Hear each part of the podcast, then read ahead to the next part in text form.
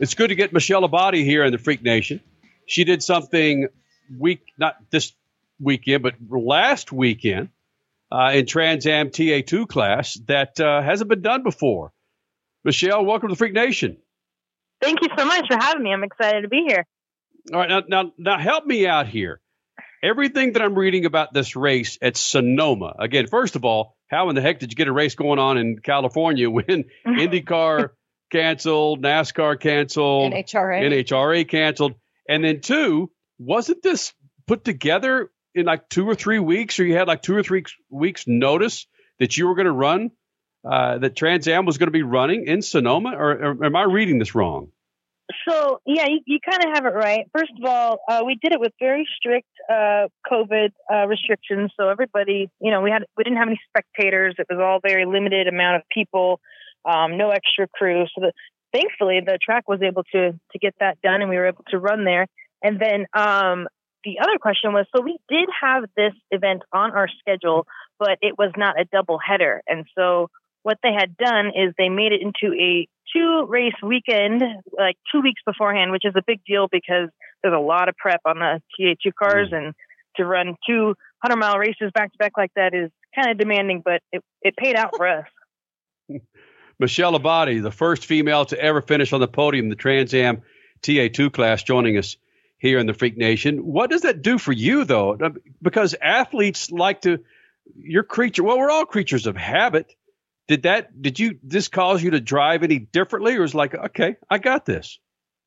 No yeah no, i was all for it. I just uh it's more a matter of like i mean we change all of our fluids before every race. Um, we have to kind of pack our wheel bearings um, there's a lot of prep that goes into it and then of course the expense it's twice as expensive because you're running twice as many races um, but for me physically um, no i was i was super pumped I, i've been conditioning the last few months and um, it's very important to me to, to be on top of my game. So to run two races in a weekend, I actually had a lot of fun. It was it was pretty awesome.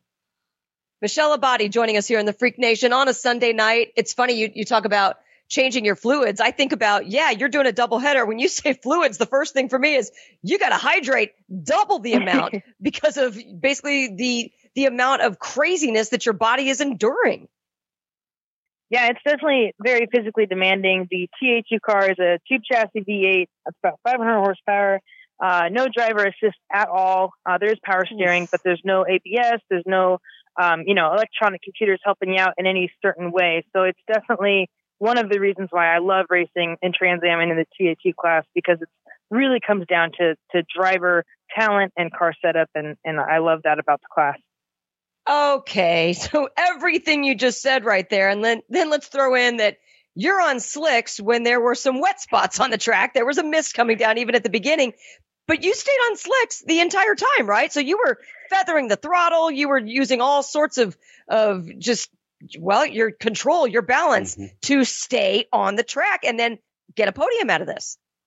Yeah, so pretty pretty wild race conditions and really pretty awesome to earn my first podium finish in in those types of conditions because yeah, the two guys that finished ahead of me did pit for slicks and at one point uh, I was actually the overall race leader, which was pretty exciting too. So I actually led led laps in the race and then finished on the podium and I was the only car on the podium on slicks and yeah, like you said, um, very very different to be in the rain and then on a slick and then you've got the guys on the rains just kind of carving through. So it was a matter of kind of ballet and, and more of a mental um, test than anything else. I mean it's it's very easy to lose it in the in the wet you know and i watched several guys turn turn off in front of me but uh, different class cars all kinds of stuff but it was it was such a cool race. It was just awesome Michelle Abbate, the first woman to finish on the podium in a Trans Am TA2 race.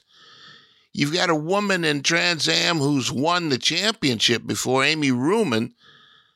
The two of you must share notes or something or have some sort of friendship or kinship, certainly.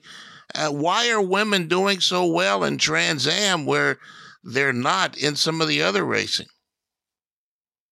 You know, I've looked up to Amy for for many years. She did win her first championship in 2015, and that was when I first got involved with wanting to race in Trans Am. And she's been such a inspiration to me. And she races TA class, so that's pretty cool. But you know, it's funny. I was shocked to find out. So my first race this season, I finished fourth this year, and I was told by Trans Am that was the highest finishing position for a female ever in TA2, and I was like, really? You know, it was kind of like I was shocked, and then I found out that I, I'm actually just I'm the second woman to ever even try to race in TA2. So very, very limited women, and I don't know why. And I hope that I can stop saying these claims of being the only female in the globe, you know, in the globe racing TA2 because we need to get more women out there for sure. Are are young girls coming to you the same way you went to Amy Ruman, and maybe in another year or so they're going to break through following your lead? Yeah, I think so. And, and I'm actually part of a women's collective called Shift Up Now, and we uh, empower women to be involved in motorsports in all aspects, from drivers to engineers. Um, and and we work with like the Girl Scouts and all kinds of stuff. So yeah, I'm definitely an advocate for you know getting women more interested and young girls more interested because it's it's something you see more often now, which is pretty cool. But yeah, back back when I was younger, I mean, it was like my brother raced, and that was why I was at the track. But in the end, it was like I knew that's what I wanted to do, so it's pretty cool. Now, wait, what is that initiative again? The the name was it Shift Up Now? Yep, Shift Up Now. Yep, Shift Up Now. Okay, I'm gonna check that out. That's awesome. All right, yeah, super cool. We got a lot of professional racers, and and also we have a junior club too. So there's younger uh, girls that are part of that too. Sweet. Michelle Abbate, I've been around Trans Am for worked at a Trans Am uh, series for a couple of years. That's not the most, um, shall we say, liberal of uh, pits and paddocks. Uh, there's some real strange characters in that series. Are you earning? Are they giving you the respect you deserve as a competitor? Well, yeah, no, at this point, um, I've been really happy with the series. Um, I'm racing in the West Coast series, so it is a smaller division of the Trans Am series. My goal is to race in the National Tour series, which is probably what, what you're kind of, um, what you're referring to. And, and they have giant fields and, and, and THU's just such a competitive environment in, in the National Tour. And that's my goal to get there. It's just, I don't have the, quite the funding to make that happen just yet, but I'm hoping with my podium finish and, and finishing out the year, we're currently second in points for the championship. So I'm hoping that maybe I can get some more support going into 2021. But as for, for getting respect out there, you know, that race really kind of showed, you know, that, that I can drive, you know, and, and no one could take that away from me because of the mixed conditions. And yeah, I couldn't have asked for a better race to get my first podium. I mean, it really, really just brings a smile to my face. It's just the coolest thing. Love it. What are you finding, Michelle Abbate? What are you finding as far as being able to continue racing, moving up in the ranks, being a part of the national series in Trans Am, or moving into another, maybe bigger funded team as a co-driver with the IMSA WeatherTech Sports Car Championship Series? Are you looking at all avenues? Yes, yes, I am. Actually I was able to make it out to IMSA last year at Laguna Seca, and I, I was speaking with some teams, and I love the GS class. Um, it's, it's such a competitive class, and I, I would love the opportunity to get get on a team like that. I think endurance racing is is awesome, and I've been a part of that on a club level. Um, but right now, me personally, since since most of the funding comes from from my team, um, I'm I'm really focused on on trying to win a TA2 championship, and that's kind of my goal. And being the being as I'm the team owner and I own the car, it make, makes it easy to make decisions uh, with Trans Am. Whereas if, you know on an IMSA side and and you know NASCAR and all this, it's you're kind of renting a car, so it makes it makes it tougher. At least in my experience. I have to laugh though. You saying how it makes it easier to make the decisions. Yeah, there's a little added stress there, pulling double duty, wearing multiple hats as well. Yes. Oh yeah. It's it's never a dull moment. it's always something going on but there's also that added pressure when you're the team owner and the driver of making sure that you have you know enough bottom line in your ATM uh, when you do need to pull the trigger on added funding. Do you drive the car differently, trying to save parts and pieces, or are you all out?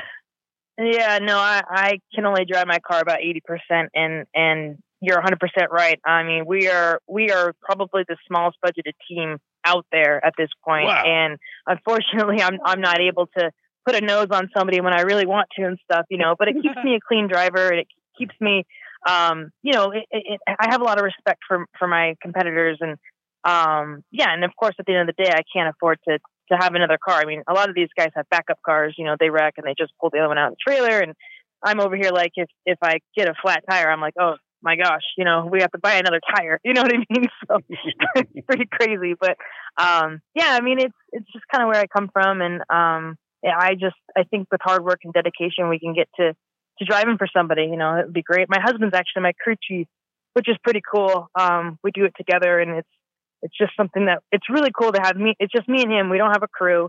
And when we beat these guys with, you know, NASCAR haulers and semi trucks and stuff, and we've got our little Tundra and a tag along trailer, and we get a trophy, it's it's pretty cool.